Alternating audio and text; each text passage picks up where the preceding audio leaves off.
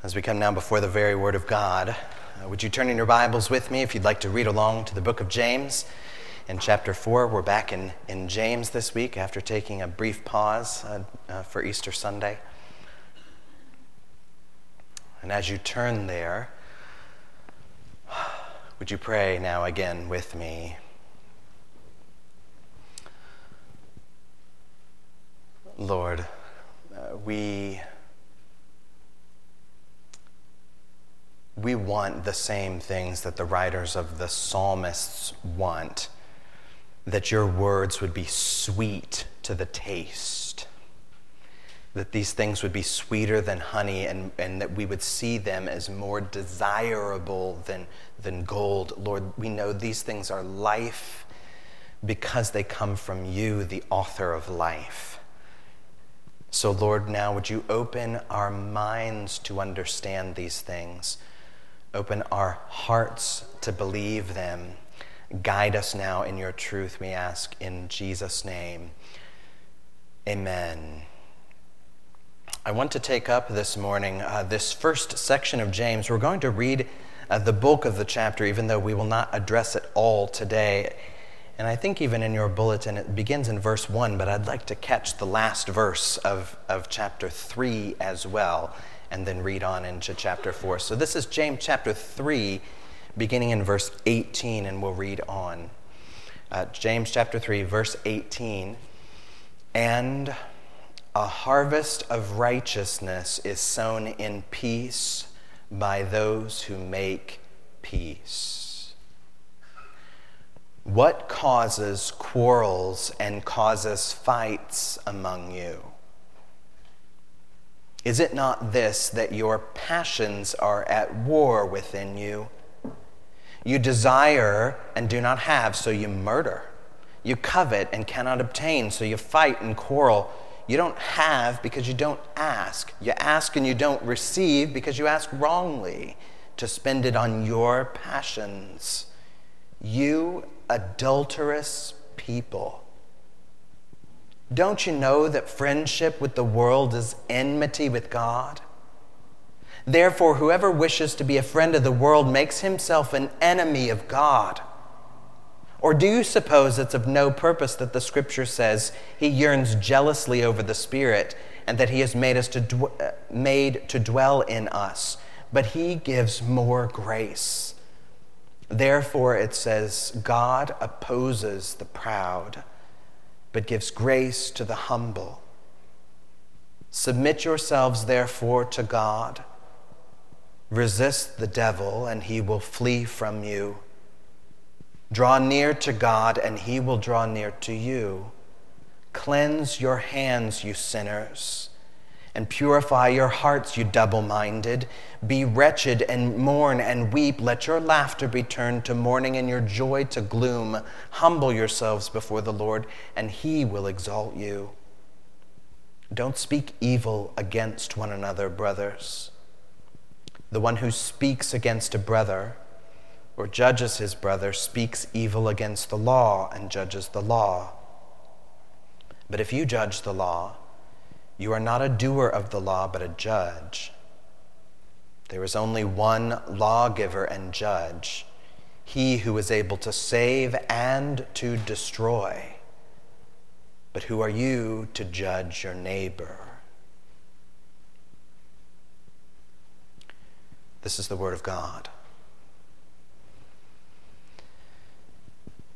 Now, there's a lot packed into this section of James. So instead of trying to just cover this all in one big sermon and being all over the place, I'm going to take some time to unpack it, and I think this will take us maybe three weeks. We'll see how it goes uh, as, as we progress. Today, at least, I want to focus on just the first three verses of this chapter.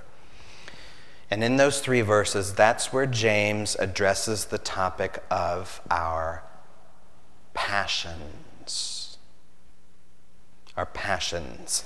So that's what we'll be leaning into today. Uh, but instead of just reading only those three verses, I wanted us to hear this entire context altogether so we get a better sense of James's trajectory or where, where he's taking us. There's some pretty pointed words from James here. Yeah, he calls us adulterous people and sinners and double minded. And, you know, a part of me wants to say, you know, ouch, James, you know, come on, give me, give me, give me a break. You know, some of its words are, are meant to sting us. And even though I don't like being stung, I don't imagine you do either, it's a good, it's a good thing for us. You know, these are the, the words of Almighty God through the hand of James, the human author. And as God's words here, the author is not content to just let bygones be bygones. You know, you live your life, I'll live mine, and we'll go our merry ways. Nor is the author afraid to ruffle some feathers or to upset anyone. You know, that's the way that some Christians might think, uh, but that's not what James does for us here. James is writing by the power of the Holy Spirit, and I'm sure now, as we've been with him over these past weeks and, and months, you may have noticed that, that James has a, a habit of getting up in our business in a way that makes us maybe sometimes feel uncomfortable. Uh, he calls us to pursue certain paths of living and not only to pursue certain ones, to, but to also reject other paths. He wants every Christian, every growing Christian, to be a doer of the word and not just a hearer. That now, as Christians, now that we have been saved by Jesus, by his grace, we are secure in Jesus already, now that we're saved by him, that we would grow to live like him, that our lives would look a little more like Jesus. And I know this is hard. I know it. It's hard for me too. You know, being a doer of the word, to actually put sweat and effort into obedience is, is tough. It's tough to admit that I'm wrong, that I need help sometimes from God and from others. It's tiring to fight some of the same sin battles in my heart again and again. And we can wonder maybe sometimes if we're even making any progress in being a doer of the word at all.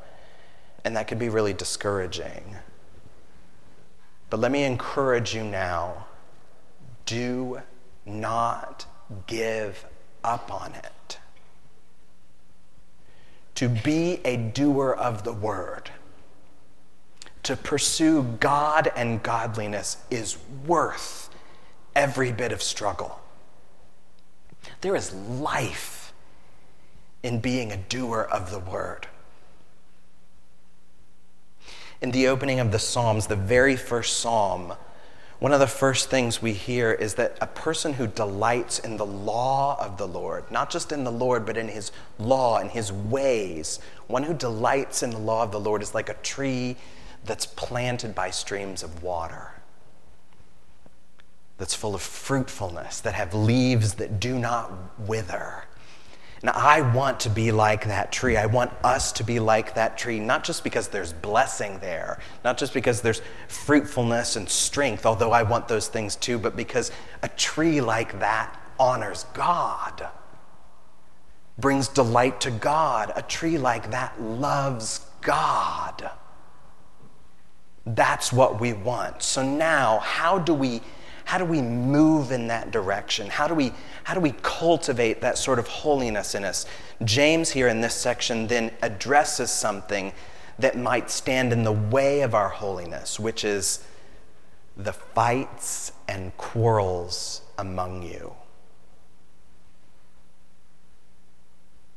That's his concern here. The fights and quarrels among you. And boy, if we have learned anything from this past year, it's what a mess fights and quarrels get us into. So, if we're really going to deal with this as a barrier to our holiness, as a, as, as a barrier to our growth in doing the word, we can't just snip off the bud and deal with the things on the top. We have to dig down to the root. So James doesn't just talk about, talk about quarrels, he starts by saying what causes quarrels. What starts a quarrel? What, what's the source of the quarrel? Have you ever wondered about that? You know, maybe you're in the middle of an argument, maybe that thought pops into your head, or maybe after the argument, if you're the kind of people person that stews about it afterward, in a, maybe in a good way, maybe in a, in a bad way, but you think, you know, how did we even get into this fight? Or, or maybe you find yourself in some of the same spats over the same things over and over and over and over, and, and you wonder maybe, why do I do this? Why do we do this? There are lots of things, of course. He's not restricting it to only one. There's lots of things that may contribute to fights and quarrels, but James's answer to the source of fights and quarrels is this our passions. Let me read verse 1 to you again. What causes quarrels and what causes fights among you? Isn't it this? That your passions are at war within you. Now, in the rest of the sermon, I'll call these things that James is talking about here passions just because my English Bible translation uses that word. Uh, but if you're reading other translations of the Bible, other, other English translations, you might see this word passions translated as your desires or perhaps your lusts. But in my assessment, one of the best renderings of this word is your pleasures.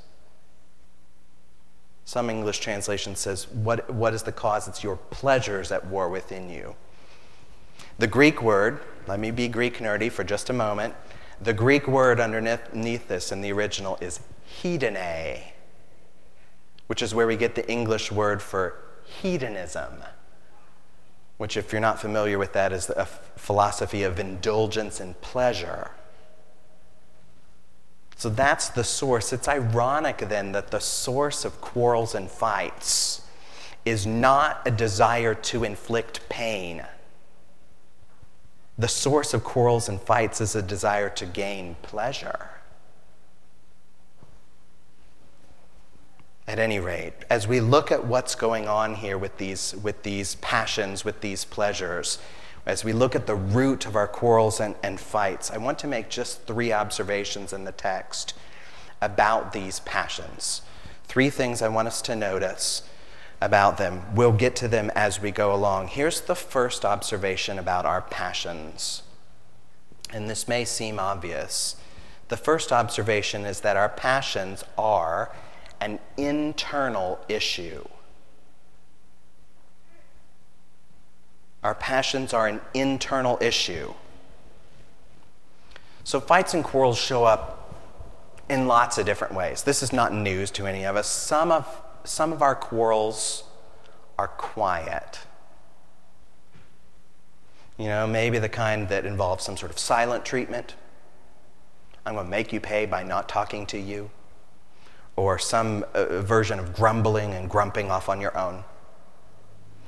Some are quieter, some are louder. There's lots of ruckus, there's shouting, perhaps there's even physical aggression in some of those quarrels. Some of those, James mentions, can spiral out of control and at their worst end might even end in murder if they're that extreme. So these are the evident, evident external effects of quarrels, but the external wars begin with internal wars. The cause here, he says in verse 1, is the passions that are at war within you. They're within you, not war between you, not in the space between two quarrelers. The issue is that it's in you, it's in each of the quarrelers. Literally, the, the verse says, There's war within your members. That is, there's something going on in, in your body parts. These uh, passions, because they're internal, are not always as evident. Evident. They're not always easy to see because they're not on the outside. But we need to recognize that this is a powerful source that may produce quarreling and fighting. So when I sit with young couples. I suppose it also could be older couples, but uh, couples that are preparing for marriage. Uh, premarital counseling looks different, different places, different people, different times. But often, when I'm sitting with couples that are trying to prepare for a rich and good and healthy marriage, we talk about conflict. Because married people, you got some conflict in your marriage? I've had a little bit myself. Um, and, and so often, to sort of prepare for that, we go to the wisdom of this verse here in James. And even though it can be a hard pill for us to swallow at times, to, you know, to reckon with that these are passions within me, it's easier to just blame somebody else. Once we learn to own this, that the source is the passion within me, that can produce good things. Once I own it, that can help give me clarity and control over conflict.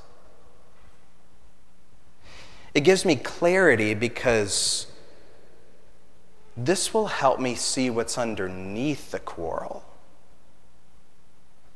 Not just where is the boat going on the surface, but what's going on with the rudder underneath that's steering it? What's the deeper desire within me that's not being met? So, you ever had the argument in your home about laundry being left on the floor? No, no. Maybe once or twice. If you haven't, you've had similar sorts of things. You know, you know, some who put it in the basket, put it, you know, there's all this discussion. Laundry left on the floor. The argument is never, never really about a pair of socks, is it? You know, that's just silly. It's not actually about the socks. There's a desire underneath that's not being met.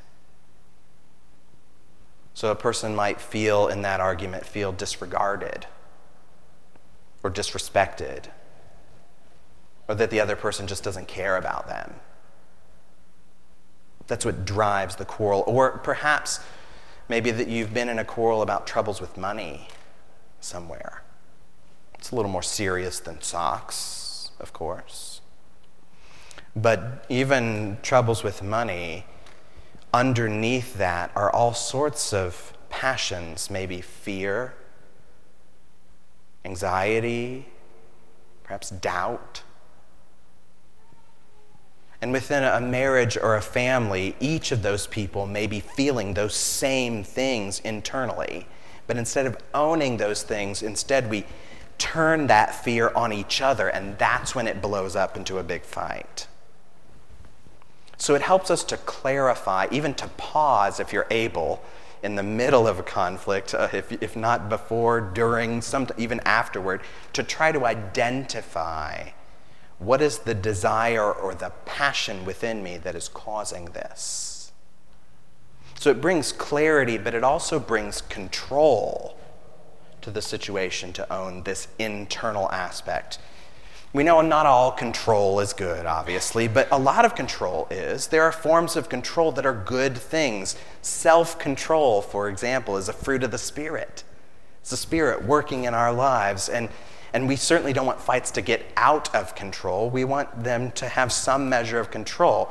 So if the problem is mainly between us, not within me, but it's mainly between us. There's little that I can do to control that.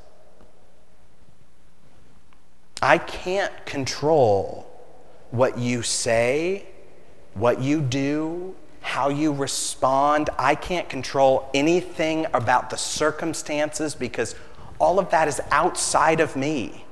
If I try to control it, I end up just trying to manipulate, and that only ends up making the situation worse.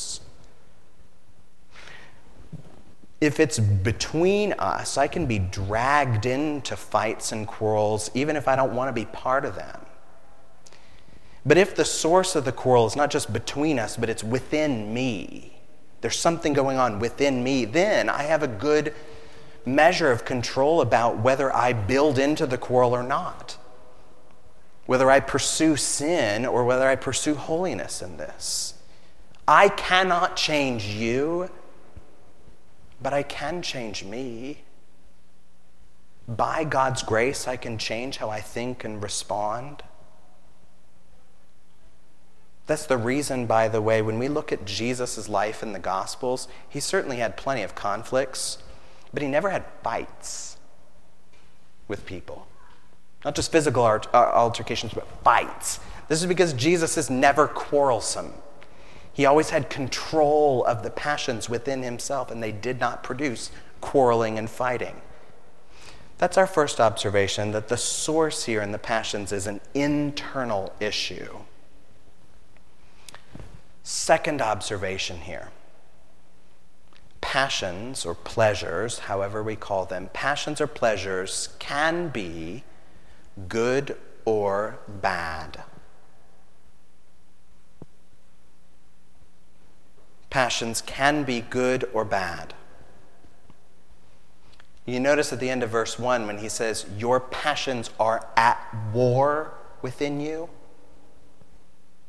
There's not a war if all of your passions agree. That is, before there's conflict outside, there's some sort of conflict of desire that's happening within me. There are good and bad passions that are battling inside of me. Paul talks about his own experience with this, which I've often found comfort in because, you know, it's Paul. He's supposed to know a thing or two. Uh, but he talks about his own experience with this conflict of passions, the law of God and the law of sin in him. In Romans 7, he talks a lot about it, but just a few verses. Verse 21, he says, I find it to be a law that when I want to do right, evil lies close at hand. For I delight in the law of God in my inner being, but I see in my members another law waging war against the law of my mind and making me captive to the law of sin that dwells in my members. Paul here is talking about this problem of this internal mix of holy and unholy desires, a conflict of passions within him. That is true for every Christian, by the way. You do not suddenly become holy in your actions, at least in your desires, until you're glorified with Christ after your death or until he comes. So, this conflict happens within all of us. So, James is not telling us, not telling us to kill all of our passions. He's not saying kill all your desires, even kill all your pleasures. Some Christians think that's the goal, and they're wrong. The goal is not get rid of all of your desires and pleasures. You know, we have in some of us this framework that if I want it, it must be bad. That is not necessarily the, tr- the truth. If that were the case, if you try to kill all of your passions, that will only leave you as a joyless, lifeless husk of a human.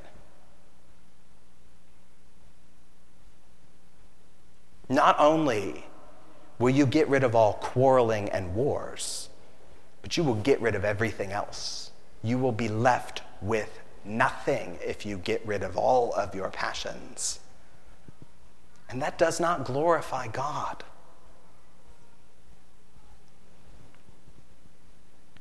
There are plenty in the scripture, plenty of passions and pleasures that we call sin lusts. Lust is a passion, a pleasure, not just for sexual things, but also lust for forbidden things. That is sin. To covet is sinful passion. As some, sometimes we talk about cravings in the scripture, things that take hold of us. These are sin, but there are also lots of passions in the scripture that are affirmed as good things, as godly things that God loves. And that's more than just, you know, the stereotypical holy stuff like read your Bible and pray. You know, we want that. We want to read our Bible and pray, but there's also good desire to eat. You know, to be hungry, to actually want food to be good, to taste good. That's a good desire.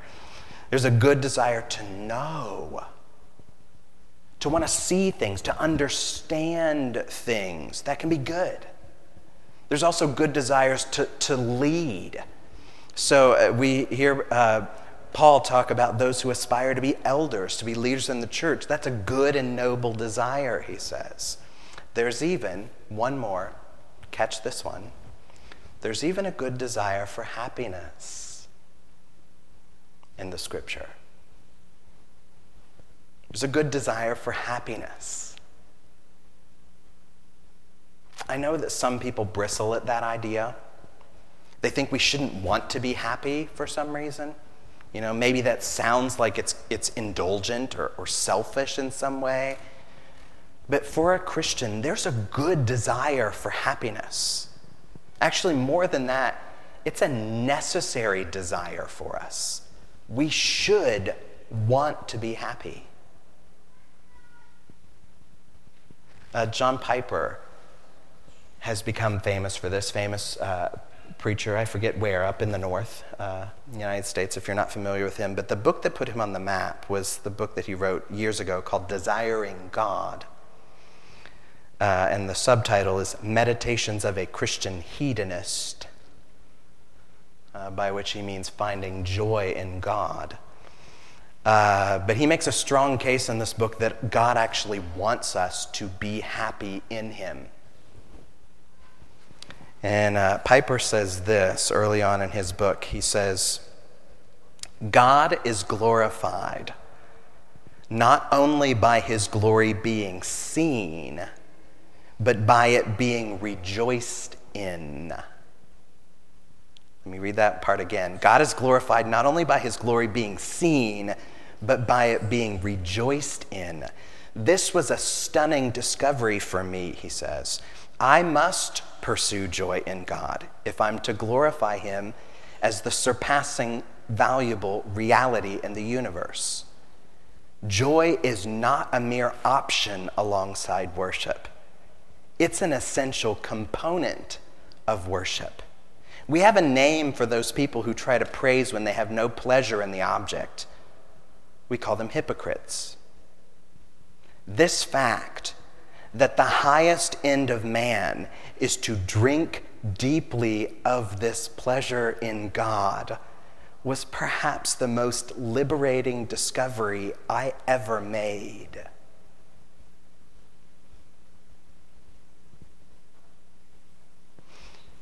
He calls this Christian hedonism. And whether you like that term or not, he talks about delighting in God with pleasure in God. Piper did not, he invented the term, but he did not invent the idea. He says that he discovered this idea in the scriptures, mostly in the Psalms. And I think he's right. As you come through the Psalms, you hear this sort of delight, pleasure, even desire for God. I can't flip through them fast enough, so I just scribbled down a few of these. Here's a sampling. In Psalm 37, Delight yourself in the Lord, and he will give you the desires of your heart. From Psalm 42, as a deer pants for flowing streams, so my soul pants or longs or desires you, O God. From Psalm 34, O taste and see that the Lord is good. And my personal favorite from Psalm 16, you make known to me the path of life. In your presence there is fullness of joy, and at your right hand are pleasures forevermore.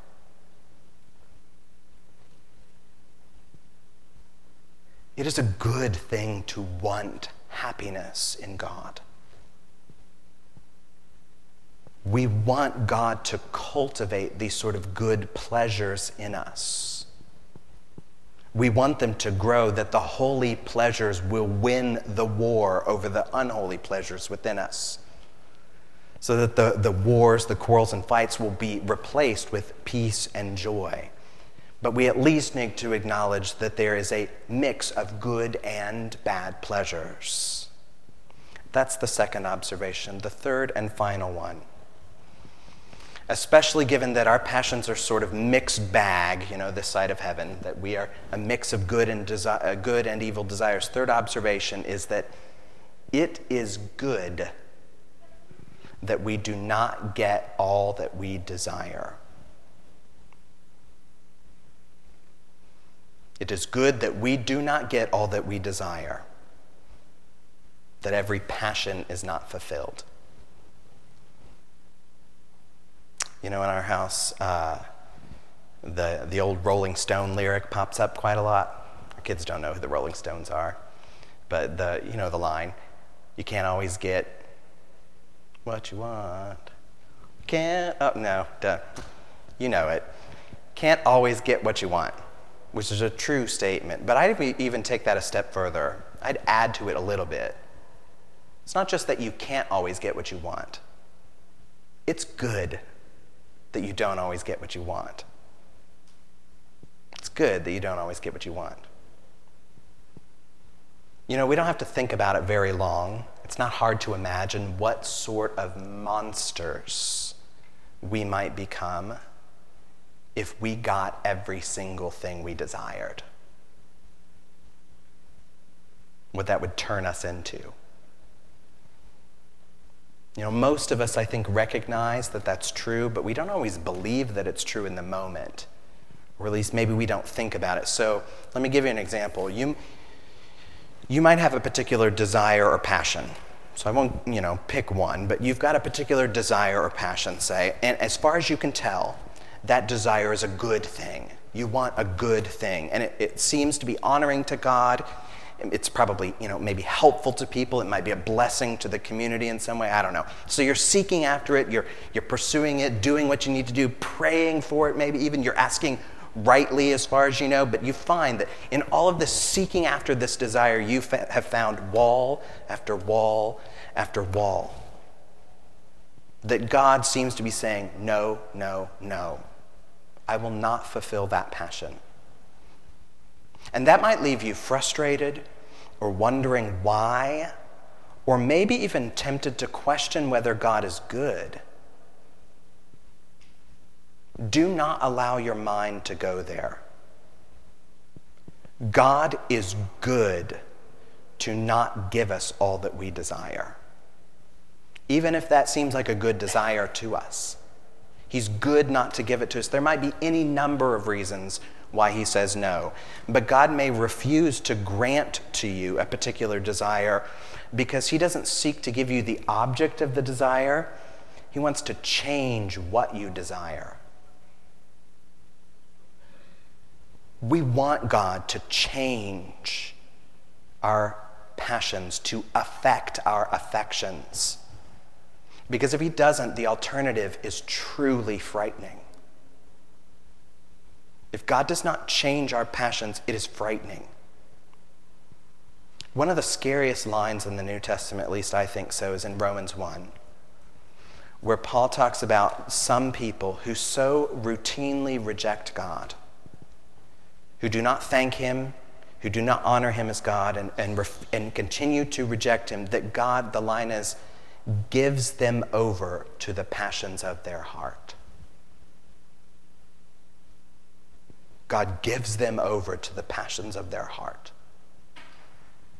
That's chilling.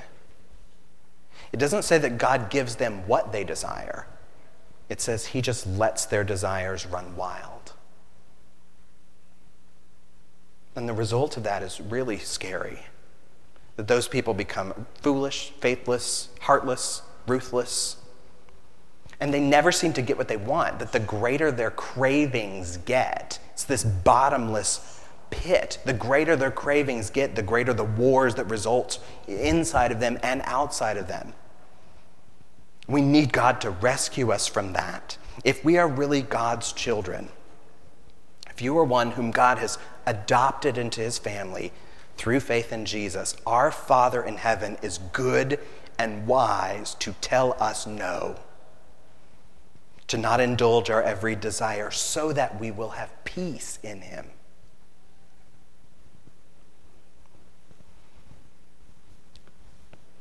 Those are our three observations. Let me just make one final comment. We've got the three observations. Passions are an internal desire that can be good or bad. It's good not to get everything we desire. Okay, we know this. We need to know that. But you may have noticed, at least in this section, that James does not tell us how to fix this problem. He just says, here's the sickness, but he doesn't give us the medicine.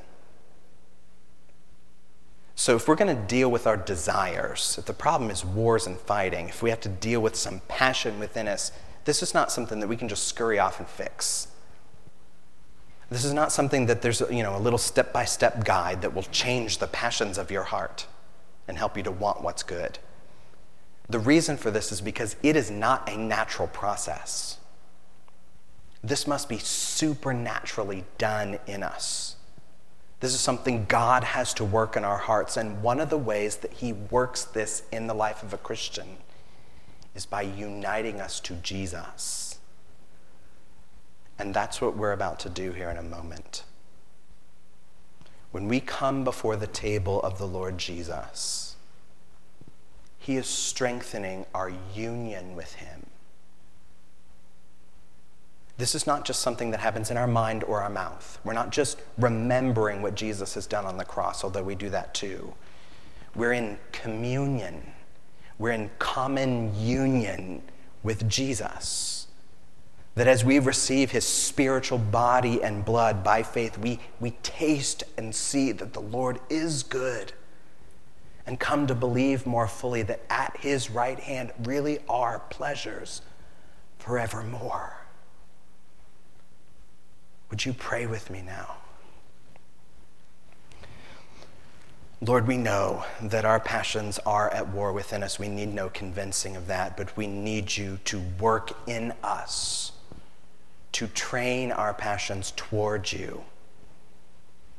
Lord, would you set aside this bread and this juice as holy things to do a holy work? Would you shape our passions now to desire more of what you desire, that you would be honored in our lives? And we ask this in Jesus' name. Amen.